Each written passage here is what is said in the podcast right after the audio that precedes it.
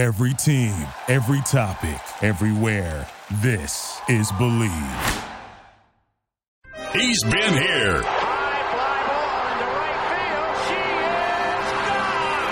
He's been there. Magic down the middle, just what I thought. A hook shot at 12. Good! He's been everywhere. Shot from there and a save and a rebound score! Yes, Kings win the cup! Sobel. It's one small step for man, Ted Sobel. one giant leap for mankind. The man, the myth, the legend. What the hell's going on out here? Now, one on one with Ted Sobel. Hello, friends. Jim Nantz here, and you're listening to Touching Greatness. Yes, this is a wonderful tradition. You could say unlike any other. With Ted Sobel, right here. And welcome to my very special Touching Greatness retrospective podcast here on the Believe Network. We lost the great Bart Starr this past weekend at the age of 85.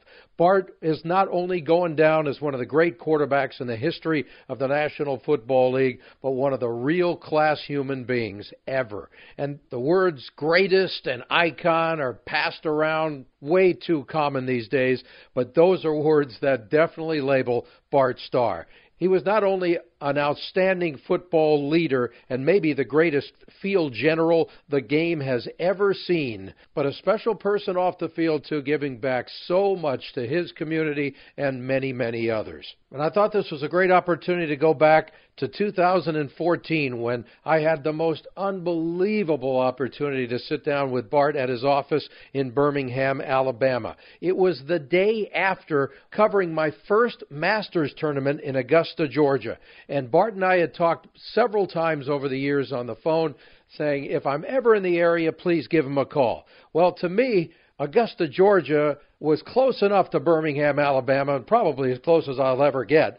And it was about a four hour drive. Called him up. He said, let's have lunch. And it was just a fantastic day.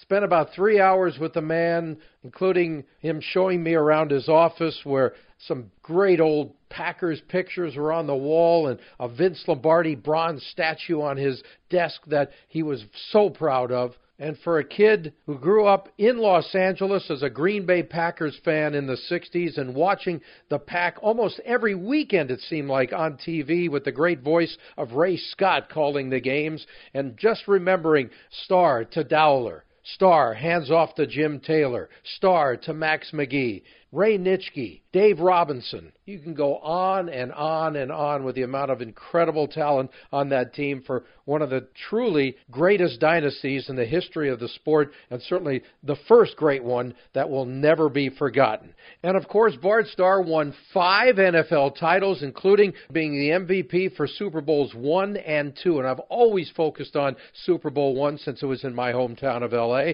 at the Coliseum, where I was supposed to go to the game. My father had a couple of tickets, but he ended up giving them back because, well, he didn't expect it to be much of a game, and most people didn't. The Packers were huge favorites. They went on eventually to win handily over the Kansas City Chiefs, so I never did get a chance to go to that game. But I told Bart about it a few times. He always got a couple of nice laughs out of it, and then finally to sit down with him and reminisce, there was nothing better. Another game that always fascinated me was the Ice Bowl in 1967, which turned out to be Vince Lombardi's final game coaching in Green Bay before winning Super Bowl II and then retiring briefly before one last stint with the Washington Redskins. And imagine hanging with your boyhood idol as an adult and telling him the story, what it was like to be sitting in your living room watching him and all of his buddies freezing their asses off with temperatures in the minus teens at Lambeau Field, and they go all the way down on the final drive on the Bart Starr sneak with 13 seconds left to pull off that victory and to tell Bart to his face what it was like, and then saying, I know you guys just tried to warm up in the locker room. I got on a bus and headed to Santa Monica Beach, thinking, you guys must be crazy to be sitting in that weather playing and watching football. Those are special memories for me, and even more special because I had a chance to share them with the great Bart Starr. But now I get a chance to share our interview from 2014, and I hope you enjoy it. Bart, first of all, what a life, huh? You go from Alabama, the University of Alabama, to Wisconsin, and you live your life in, in a beautiful city. You have to feel blessed. You certainly do. I, I like your wording. You have to feel blessed because uh, I don't know what else could describe it. I've been richly blessed with a wonderful wife of uh, 60 years, and she don't even look 60 years old. and uh, it's just been an absolute joy. And then to have been associated with the great people that I have been from players and coaches and businessmen and others, I have richly, richly been blessed. Let's talk about the start and a 17th round draft pick, right? How does a 17th round draft pick end up a five time NFL champion? With a tremendous assistance and coordination uh, of others, because they, I need not tell you this because you're very familiar, but, but there are many people who are totally unaware of what team truly means. And I m- made this comment to my assistant over here just a few days ago. Ironically, we were talking about that. But spell it together. Everyone achieves more. Hmm. And you get an indication of how strong that word is. How much did you learn from your college coach on to Vince Lombardi about how important a truly a team is, even though obviously the quarterback either takes the blame or all the credit? I didn't learn that much uh, coming out of college because there were some changes. Right. But uh, Coach Lombardi was so driven that it was easy to understand why he was going to emphasize the needs and the strength of that word. And uh, so it was a great, great blessing for all of us who had the opportunity uh, when he came to Green Bay. When he did first come to Green Bay, how much did you know about him? Because he was an assistant coach before that. Did it take like one day until they, this guy's different? well, not exactly, but uh, we were given information about him from the organization, the Packers, so we could be reading about his background, his history, and so forth. And so I was reading as fast as I could to try to get as much information as I could. What do you remember that uh, the adjustment from a new to a new coach at the time? Well, that uh, his background, where he was from, and so forth. And uh, I'm not sure you're aware of this or not, but he and Tom Landry uh, both coached coached at West Point. Yep. And so when you study and, and see things like that, you have to realize how blessed those two were to have been at that same very classical institution uh, as they were. I know I've seen comments from a lot of your players from that era saying it didn't take long after a few practices to say, this guy's different and there's something about him. We want to win for him in a different way. Can you describe that? Yes, because when I mentioned before, the meetings that we held uh, were just dynamite. I could hardly wait till the next one. Really? Uh, for the next one. And so, yes, it was. And when you were in those meetings, you had an indication of the strength of this man. Because, and that's why I wanted to go and be there for the next one sooner because I was so pumped about going to that next session. And it was unbelievable. I remember seeing one thing from you once when you said, Vince yelled at me in front of everybody, and you took him privately, and then he never did it again. Can, do you remember the circumstances? Well, that was just something that I don't think was any uh, ill intent necessarily, right. but it was that was the way it happened. Right. And I didn't feel like a, a, quarterback could be yelled at in front of everybody else and maintain that leadership stance that he needed. And so I did, and I just respectfully asked him, said, Could I see you for a couple of minutes this morning before our meeting? He said, Sure, come on in. And that's what I asked him. And he said, You got it. and it never happened again. Nope. That's great. So the first few years he was there, I know you, you evolved into a really good team before a great team. Did you see that phenomenal stretch coming? We felt it. Did you? I think we did because those meetings were, were so well organized, well disciplined, informative, helpful. Gosh, you could hardly wait as you finish one meeting to want to go to another one. And so That's unusual was, too in football, yes, isn't it? Yes, it is. And but he was an outstanding teacher, And I think he was very sensitive to what we had been through there at Green Bay. We had been struggling and so forth.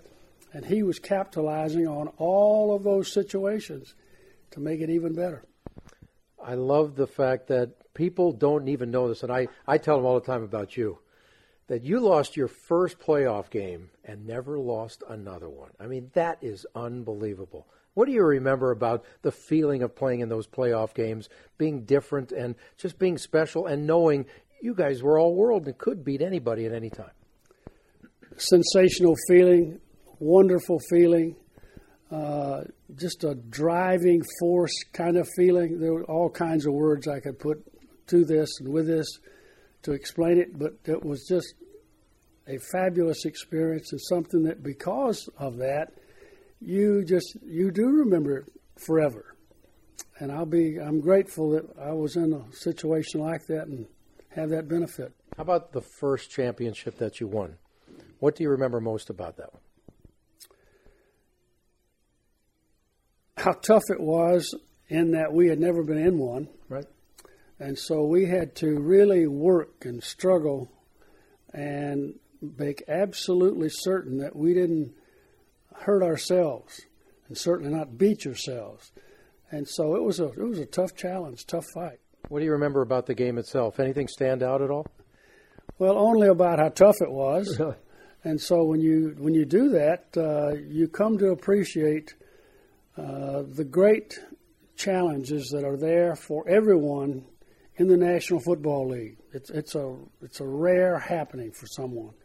And so when we were getting ready to play in that game, we were preparing ourselves better than we had ever prepared ourselves for a game. And I don't mean any, any extra things that we, you would do. Right. I just mean in the way you approached it, your attitude toward it. And so it was extremely helpful for us. How about Coach himself? Did he approach you guys in a different way when it came down to championship time? Did you see the stress in him and how much he wanted it in a different way, or was he just always that way anyway? Well, he was always that way, but uh, he had that great, uh, again, uh, ability to reach you, touch you, uh, work with you, so that this entire team was going to benefit from it, and every individual is a part of it that was in that those teams and in those meetings. But so when we were ready for the game, when it came down to game day, we were well prepared. Every guy seems to say the same thing. If it wasn't for Coach Lombardi, I would be so much different in my life. It really wasn't all about football, was it? I mean, he taught you a lot of things about how to run the rest of your life, didn't he? Absolutely, because this man was extremely well organized relative to priorities in your life and so forth. Uh, just, just, just quickly, God, family, others. That was the order. That's how you wanted to live, how he wanted you to live your life. Well, it, it doesn't get any better than that. But how many people do you hear say things like that? Not, not very often anymore, especially. That's right. I want to talk about a couple of specific games. First, the Ice Bowl. Do you remember anything about that morning before the game thinking, you're kidding me, we're playing today? Was there that kind of a feeling or no? Well, yes, it was a it was a very strong feeling because when it's that cold, you think, "Wow, you really have to be well organized, well prepared, mentally tough about it to handle it as it should be, and uh, as you're going forward." So, when you got to the game, you didn't have your footing. You didn't have the conditions of a normal game. It was totally a grinded out kind of a game, wasn't it? It certainly was because uh, it had been so cold starting a couple days before that that the ground had become very, very hard. It's as hard as this table in front of us here, and I'm not exaggerating. And then as the game wore on, it, it became even tougher because it was just it was getting colder, and so the the conditions on that field were not good. You're going to slip a little bit, and it was it was tough. First half of that game, you look like you started to take control. How much do you remember about that? Because I think you had at least a 14 point lead at one time in that game. I think so, but uh, we also recognize what a, a tough opponent we were facing in that game, and so we knew that you could not sit on anything, that you had to be constantly pursuing that goal, that objective of winning, and in a very tough fashion, and that you're not going to back off for any anything. That you had to give the best effort you had for that game throughout that game because that was the kind of game it was. Dallas put the pressure on in the oh, second half. Did they and, ever? And towards the end there, it, it was really looking bleak because you guys, I remember, did not move the ball well. Maybe from the latter part of the third quarter until that final drive, they were stopping you every time. There must have been major concern on your sideline. There was because the uh, Cowboys had come back and were doing exactly that. And we had great respect for them going into the game. We prepared well for it. Coach Lombardi uh, respected the Cowboys and their situation extremely well and prepared us accordingly. So we were geared up for it, but it was just getting tougher because of the weather and all the other circumstances. That final drive, I almost feel like I remember every play. How much? How much of that do you? Could you recall a lot of that even right now? I do because of uh, what we were seeking to accomplish in that drive, and because of the weather, the conditions on the field, and so forth. And uh, I'll when we make this statement, then I'll tell you what Coach Lombardi said, which I'll always remember. Before we get to the sneak, describe that drive and some of the plays, why they were set up. To, I remember there were a lot of little short passes and just trying to pick up 10, 15 yards at a time. Mm-hmm. Chuck Mercein was highly involved in that drive, I think. Yes, he right? was. He did a great job. Uh, we, we ran some key plays uh, with the fullback carrying the ball. And uh, he deserved a lot of credit for how we how well we were able to move in that final drive. What was the uh, thinking on the sideline because of the difficulty of the previous quarter not being able to move the ball? Why were you guys able to do it better on that last drive? Besides urgency and desperation, obviously.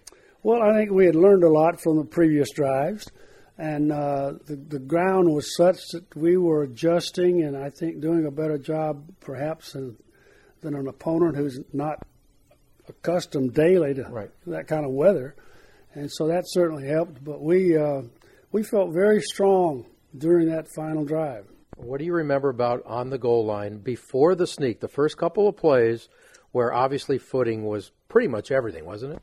It certainly was. I'm glad you said that. Pretty much everything. That's exactly what it was, because down there at that end of the field, the ground had become so hard it was slippery.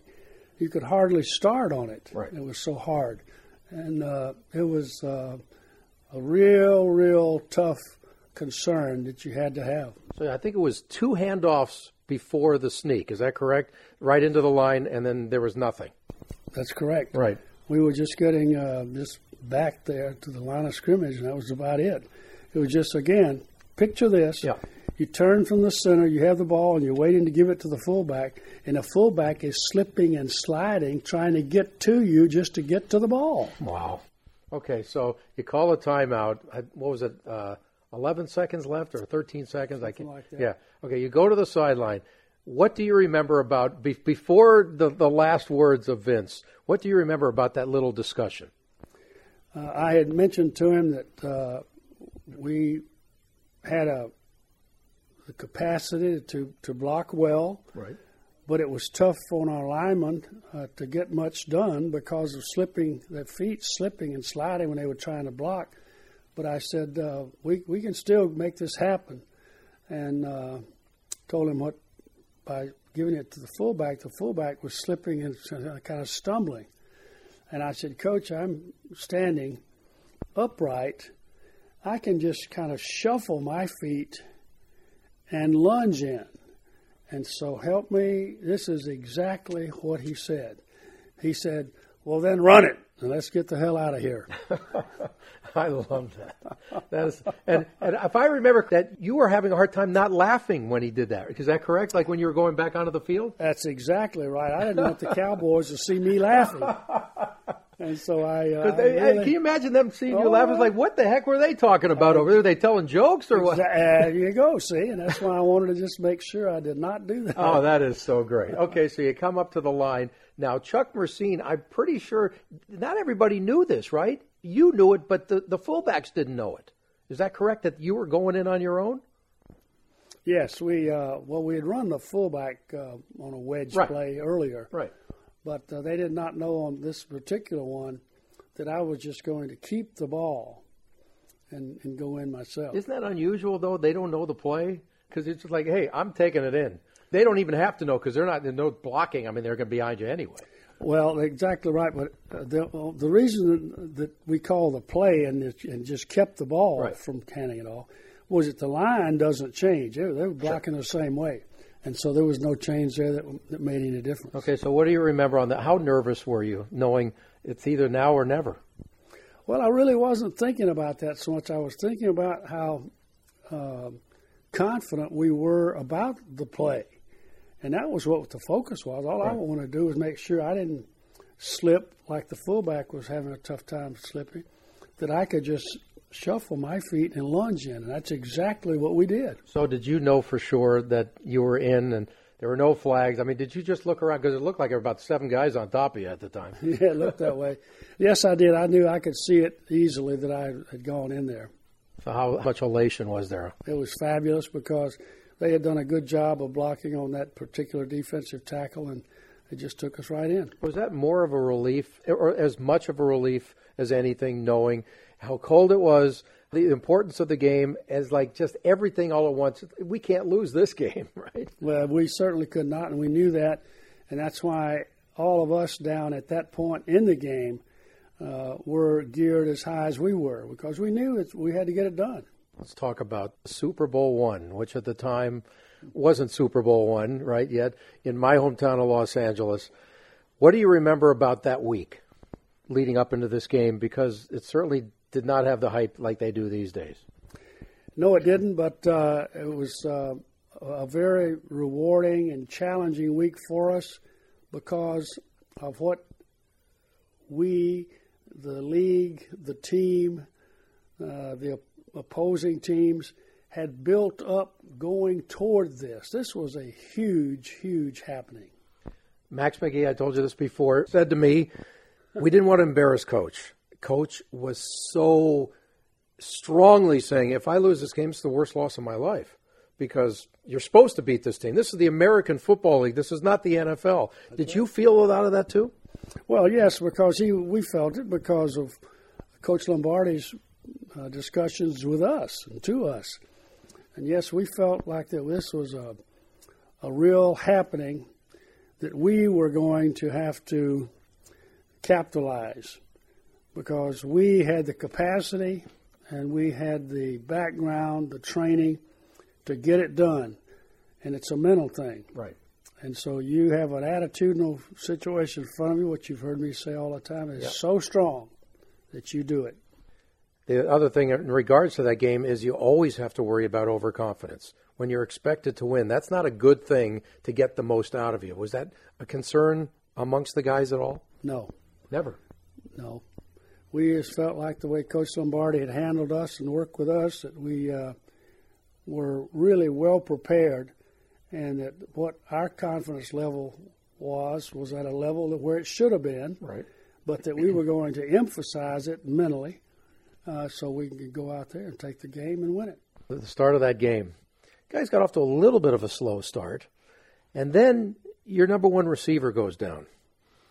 Uh, I talked to Max, and he said the last thing in the world he ever expected to do that day was actually even play. Yeah. I'll tell you the story he told me. He's sitting not only behind the bench, he's like way in the back with Paul Hornung, who didn't dress for that game. He was, I guess, injured at the time. So he didn't even play in that game. And they were talking about Paul Hornung's uh, bachelor party during the game because they just said, we're going to win. And all of a sudden, this is Max telling me this, he hears McGee from the sideline. And Paul looks at him and he goes, Coach knows you came in really, really late from last night, and he's going to embarrass you in front of the whole team right now. He had no idea that Dowler was hurt. He had no idea he was going to play. And he yelled at him, McGee, where are you? And he comes running. What do you want, coach? He goes, Get in the game. Get in the game. For? Dowler's hurt. We need you. What was your thoughts on? You probably knew that that he wasn't in the greatest condition. I mean, I don't know. Did you know that? Did you know he was out late the previous night because Vince did? He ran into him in the hotel that day. At five in the morning. well, we didn't we didn't know about it that much until we were hearing some things the next morning, Right. the, the day of the game, and so we you have to take those things in stride in stride and move along, and you know that if there's anyone who could make it happen and overcome that, it'd be Max, and he did. Yes, he did. First catch. What do you remember? The first Super Bowl touchdown pass. He had to reach behind him. What do you remember about that play? Uh, what a great catch he made, and then a father son breakfast a couple days later when they had a question and answer period after we'd made our statements. Uh, one of the dads stepped up and he said, Max, he said, I don't understand you. he said, uh, You go down the field, and he said, Boy, you bobble the ball a little bit or something. I said, Yet here's one that's thrown two feet behind you. You just reach, you just reach back and plug it up and pull it in and It was a one-handed catch, is what it was. and he said, How do you, I don't understand it. How do you do that? And Max looked over at me and he said, Well, that's easy. He said, I never get a chance to practice this kind. And he put up both hands right in front of him, full speed throw. In other words, his quarterback doesn't Yeah, put it right in his hands. Exactly. And then, he, then, he, then he puts his hand behind him back over here. And of course, the whole place came apart with laughter. But Yeah, that was Max. Yeah, Max was great. And then he told me that second catch, that little bobbling thing in the end zone. He said, actually, I thought I saw two or three balls that was left over from the previous night. You had a lot of confidence in him, but he didn't play a lot that year, if I recall. He only played like three or four games, I think, that year. I don't know what his total. You're talking about Max. Yeah, Max. Yeah. I, I don't know what the total was, uh, but it was less than it had been sometimes Yeah. during, during the years. But uh, typically of Max, it was a, a situation where whenever he was called upon, he delivered. Yeah, that's for sure. And by the way, when it was all over, I said to him, "You know, you could have been the MVP of Super Bowl one." And he said, "This is exact." And I'll I'll play it for you sometime. He said, "Well, yeah, but he's the Bart, and the Bart gets what he deserves." that's what he said to me. Well, that sounds like Max because he was a very humble person. Yeah.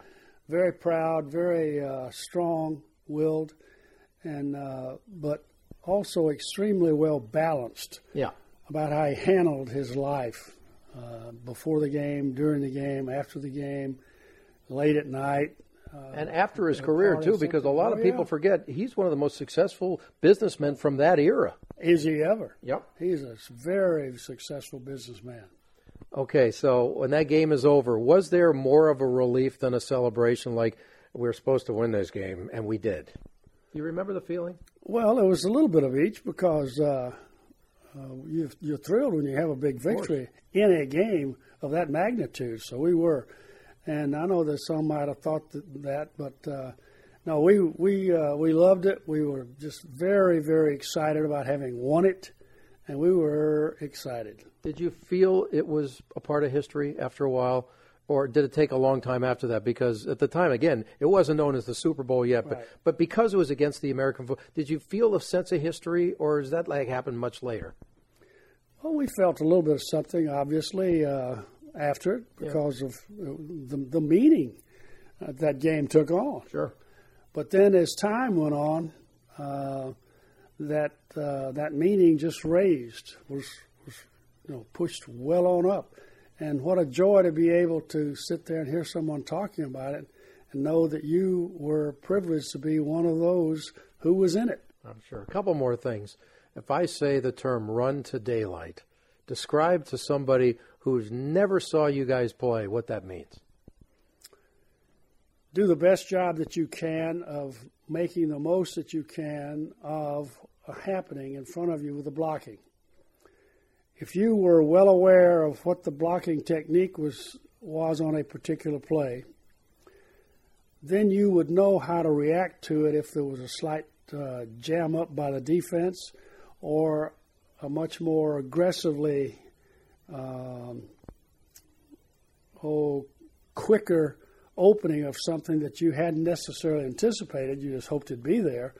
But it was, it, I think it's a positive thing. It's one of those attitudinal points Right. I've come back on so many times. I love it. It's just, I do too. You just get ready for a situation. So it really comes down to preparation, almost everything, doesn't it? Absolutely. Preparation is vital in anything that we do in our lives. Of course. And those are the great lessons that are learned by that. So do you think you had a better team overall than most, and that's why you won, or you were more prepared than most teams? What do you think? Or is it a combination? I think it's a combination. But uh, we were extremely well prepared. But we had taken that preparation, that uh, teaching and coaching from Coach Lombardi with us right to the game, up through the last uh, session as a team to on out and on the field, practicing before the game, working up, starting the game with a kickoff. Bang, you're ready to go, and you, here you are. You've worked your way up through all of this throughout the season to this time. What's it like to be the quarterback of, if not the greatest dynasty, certainly one of the top few in the NFL, knowing the legacy that will be there forever? Very humbling, uh, very special feeling. You recognize the true, as I mentioned to you earlier, the true meaning of the word team. And that's why I love to do it because all you have to ask a person is just go spell it and listen to they tell them. Together, everyone achieves more. And it's that simple. It's that simple. That's in all of life, as a family, Absolutely. as a company, Absolutely. as a whatever, or in sports, right? That's right, because that's how you get it done. You don't do it individually. Individuals contribute, but you do it as a team. Last thing, living in Birmingham area forever, right? How often do you ever go through a day where somebody doesn't say, "Hey, there goes Bart Starr"? I mean, that's got to be a wonderful feeling that that you're very recognized, isn't it? It is a, a very uh, strong feeling. It is, and I am humbled by it because I recognize anytime I hear it or see it, I recognize the the number of people who contributed to that word team that I've spelled for Yeah. you twice today already. Yeah. Because when you recognize and you understand that that is what gets it done, it brings you right down to where you ought to be. That's on both feet, standing right next to all of your teammates, working as best you can to get back up to that top notch. And to sum up the entire Bart Starr story, how do you want people to always remember you by the ones that never saw you play or the ones that enjoyed seeing you play? How do you sum it up from your standpoint? a a very grateful performer. I was fortunate to be with a, a very special team, and that's why I want to keep going back to together. Everyone achieves more, but see, it says everyone. Right. And then we recognize that our great coach, Coach Lombardi, brought us through all of this and all the way up to that top shelf level, you have to appreciate how, how uh, organized and beautifully uh, taught you were because of that great man. Amazing, isn't it? It One is. guy changed everything over Oh. there, didn't he? He certainly did. He Because I mean, a you guys, fabulous man. and you guys had a very good team, but you just didn't know how to get over the hump until that guy showed up. Is that correct? That's just about it. Yes, we were getting and working our way up and getting better, but he came along with the leadership talent that we lacked and we needed there at Green Bay, and because of his strength and because of all the pluses he had going for him, he took us right on up till we got to the top. Bart, I was a Packers fan as a kid. It's a total pleasure to meet you today, and I enjoyed every second of it. Well, thank you. I enjoyed chatting with you. This has been fun to talk about it. Thanks, and let's do it again soon. I'm all for it. All right, thanks, Bart. I appreciate Oh, it. you're welcome. Thank you.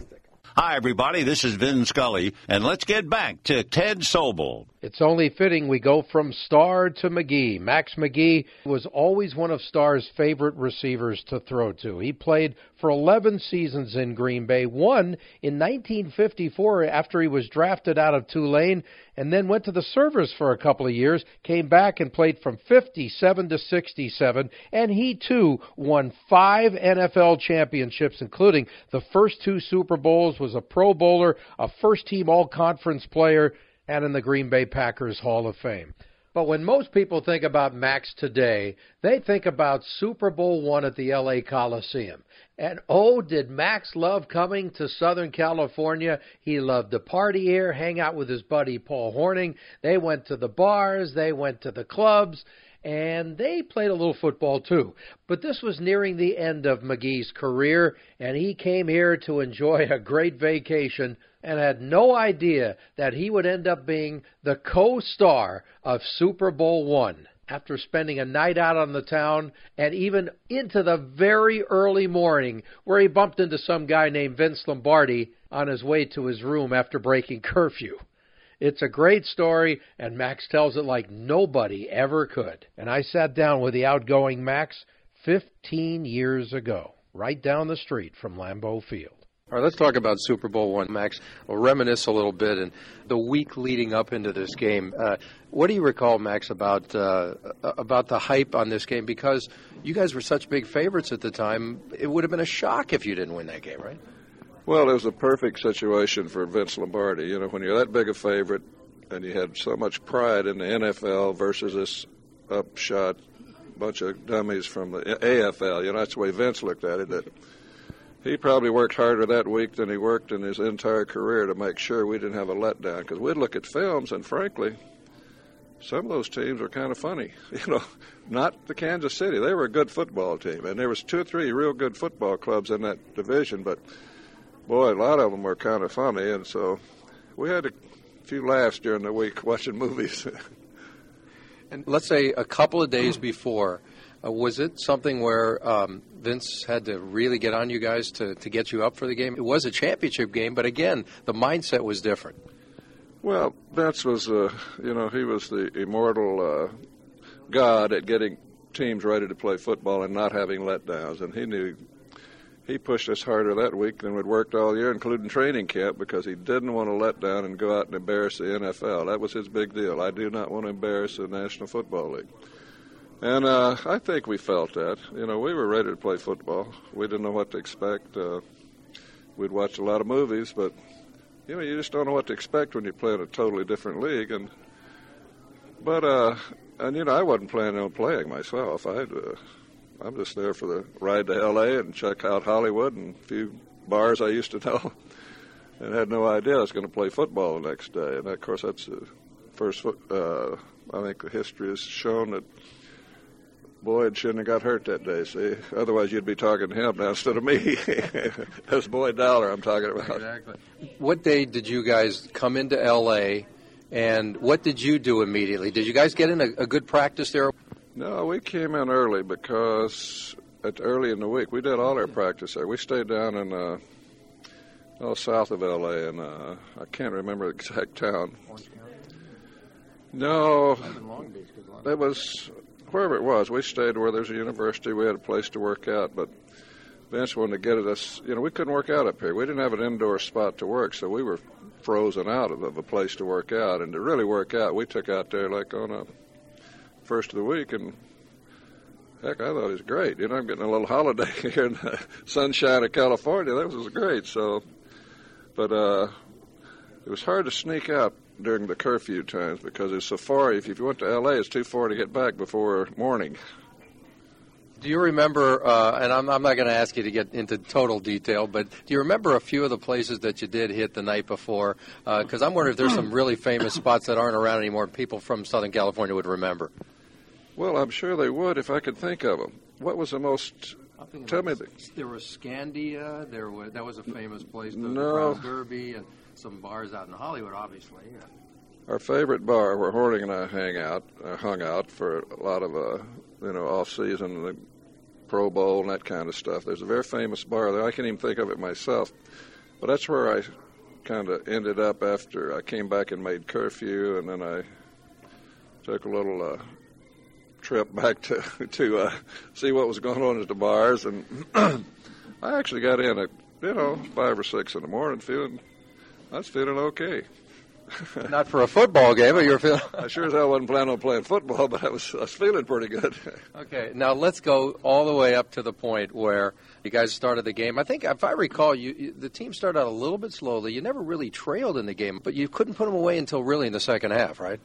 Well, I think they scored first. I think they got a field goal. They got a field goal first, and you're right. We had to maybe punt once or so, and it was only either the second series that that Boyd Dowler got hurt, which uh, got me into the game. And uh, you know, I'm not supposed to play in this game even if Dowler gets hurt. You know, you got he hadn't played me all year, but knowing Vince, I had a them and I had a pretty good understanding about what was going on in football, and well, he didn't want to risk anybody that wasn't a veteran, so he said, "McGee, get in there." I almost fainted because I'm sitting there with Hornung. We're reminiscing, talking about the night before and the night after. Oh, he's getting married. Hornung's getting married in a couple of days, and we're getting a bachelor party all set up, and all at once when Lombardi yelled, McGee, Hornung said, he's going to find you right in front of 90 million people here for getting out last night. So I ran up there and said, get in there.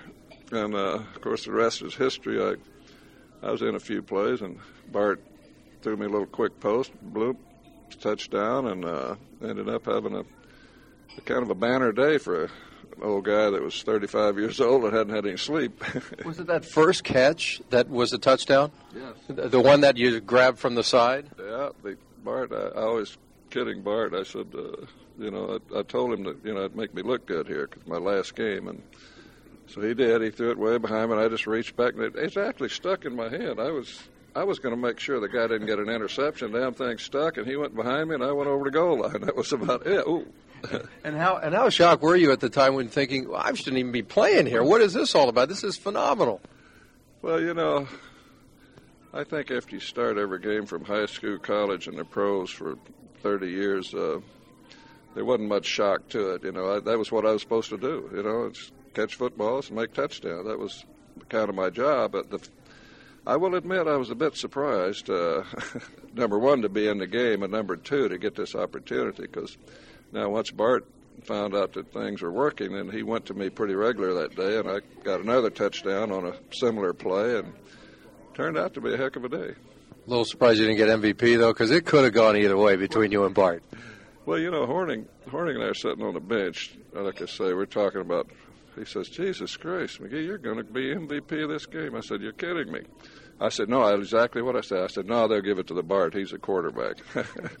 but you know, I think. Uh, here's Bart, who, who, you know, all year was the main man behind that offense, and I think it was only fair that he become MVP. I mean, if they'd have, if they'd have wanted to, if if I'd have played all year, I would have probably got MVP. But who wants to make an MVP out of a guy that walked off the bench and hadn't played for the whole year?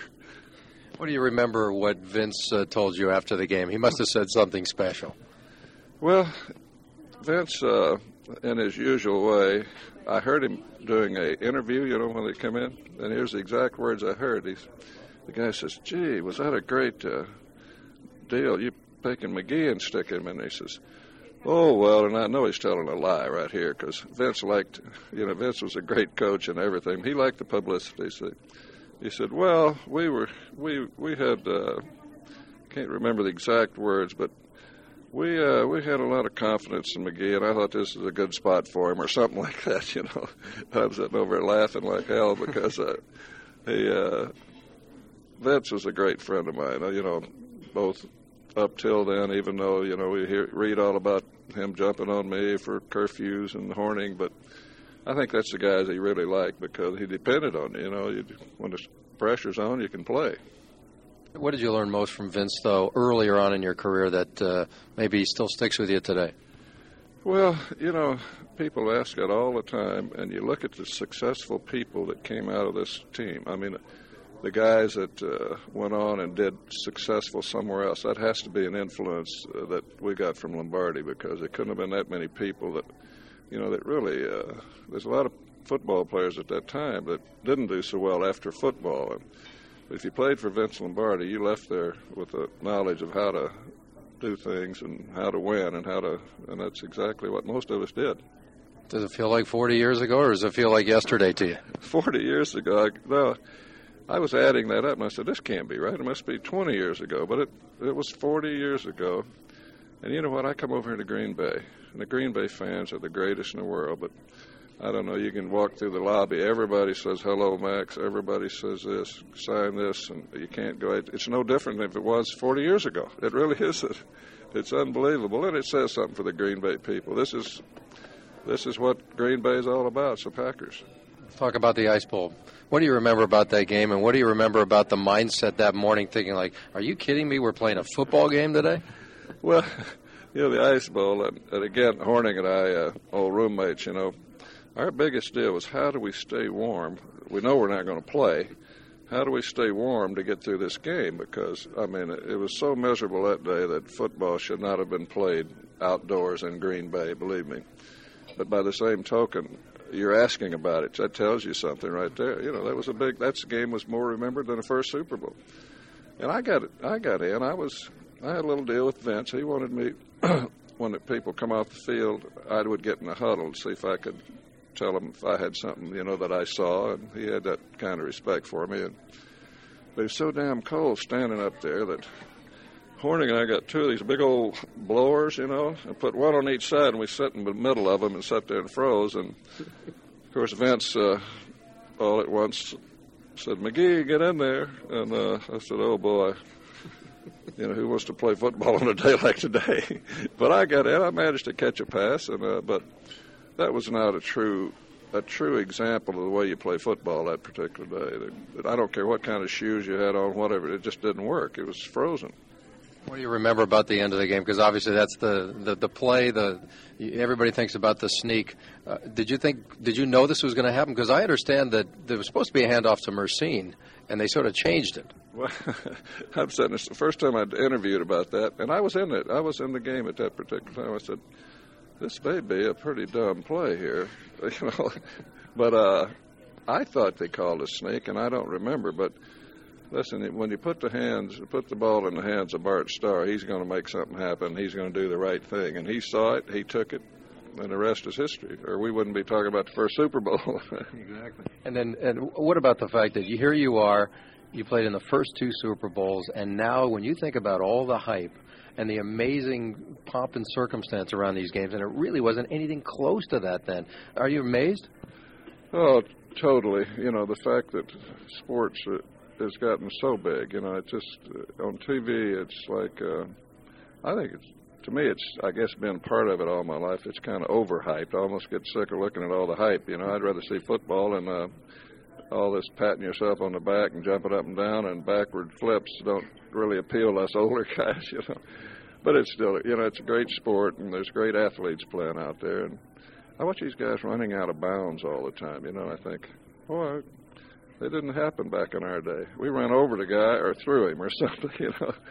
But I guess it's you know if you're paying somebody ten million a year, you don't want to get him banged up too bad.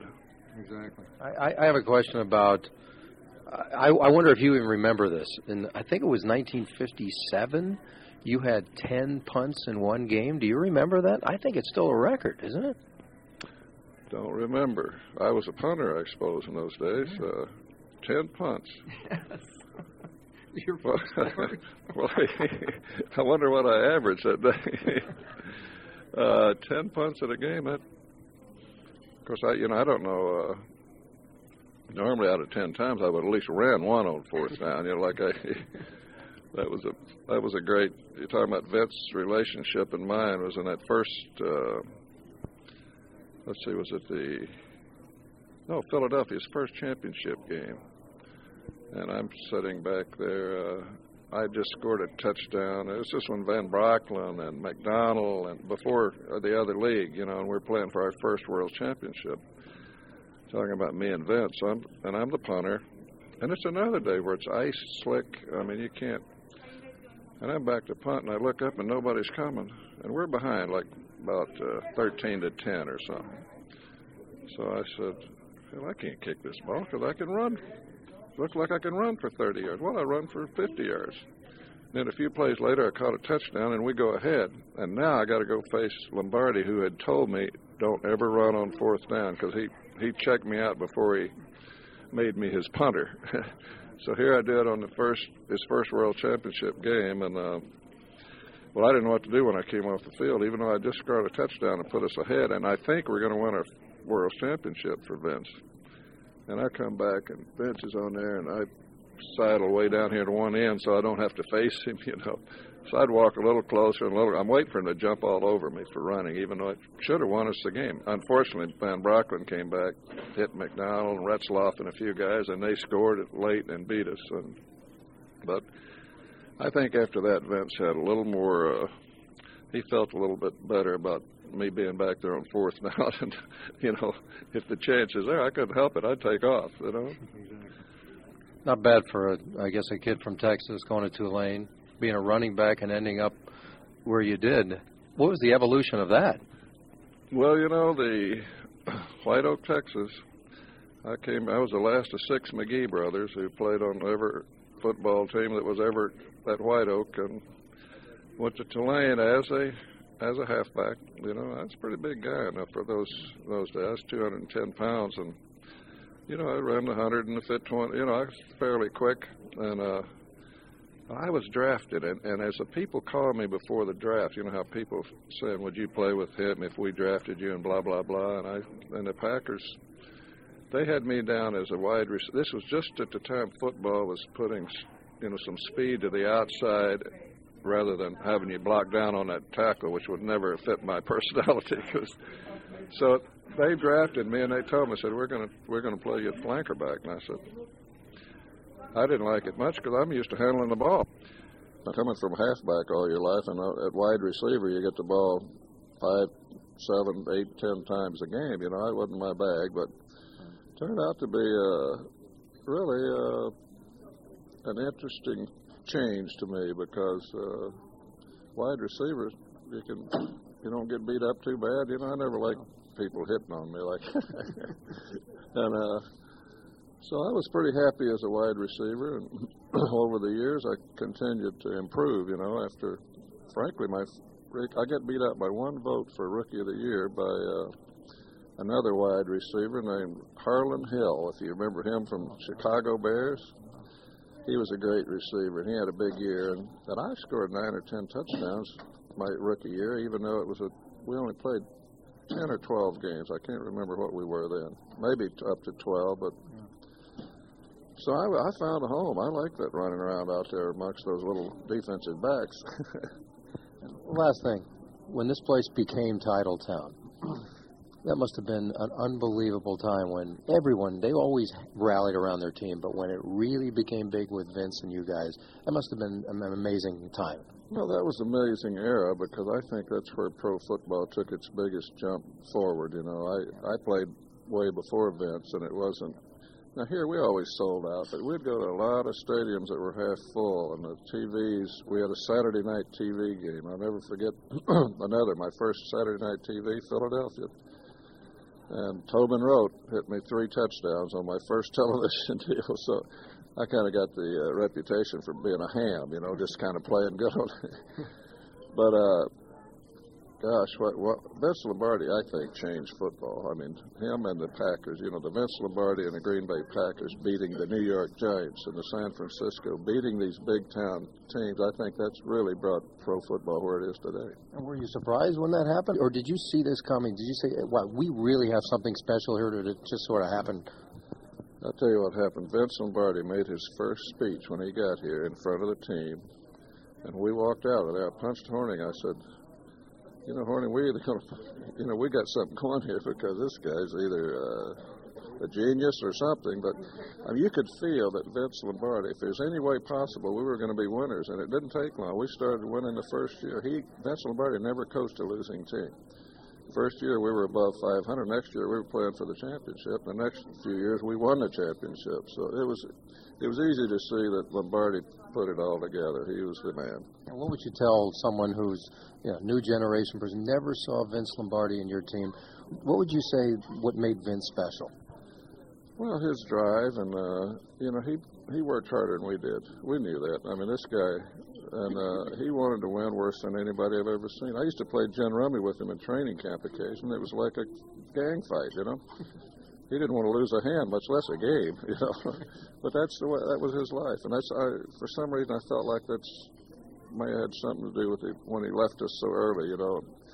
He was just so intense, very intense man, and I, it's hard to live that way, but that was his life. I guess that's why uh, that famous line, "Winning isn't it is everything," right? I mean, that's Vince Lombardi right on the head. I like that line about as good as any ever. It's winning isn't everything; it's the only thing. Max, I really appreciate the time. It was outstanding to meet you. Thank you very much. Enjoyed it. How about those stories from Max McGee and Bart Starr? We've lost them both, but number 15 will be shining forever above. And I think you could see now why I've written my book, Touching Greatness, about so many wonderful, fun stories to share with the greats of the game like these two in Green Bay history. I hope you enjoyed my special retrospective edition of Touching Greatness, the podcast here on the Bleav Podcast Network. It's been a tough weekend losing Bart Starr, but also extra special that I could share our chat from five years ago, one of the last long form interviews he did. So until next time, I am still Ted Sobel. Thanks very much for listening to Touching Greatness. Thank you for listening to Bleav. You can show support to your host by subscribing to the show and giving us a five star rating on your preferred platform. Check us out at Bleav.com and search for B L E A V on YouTube.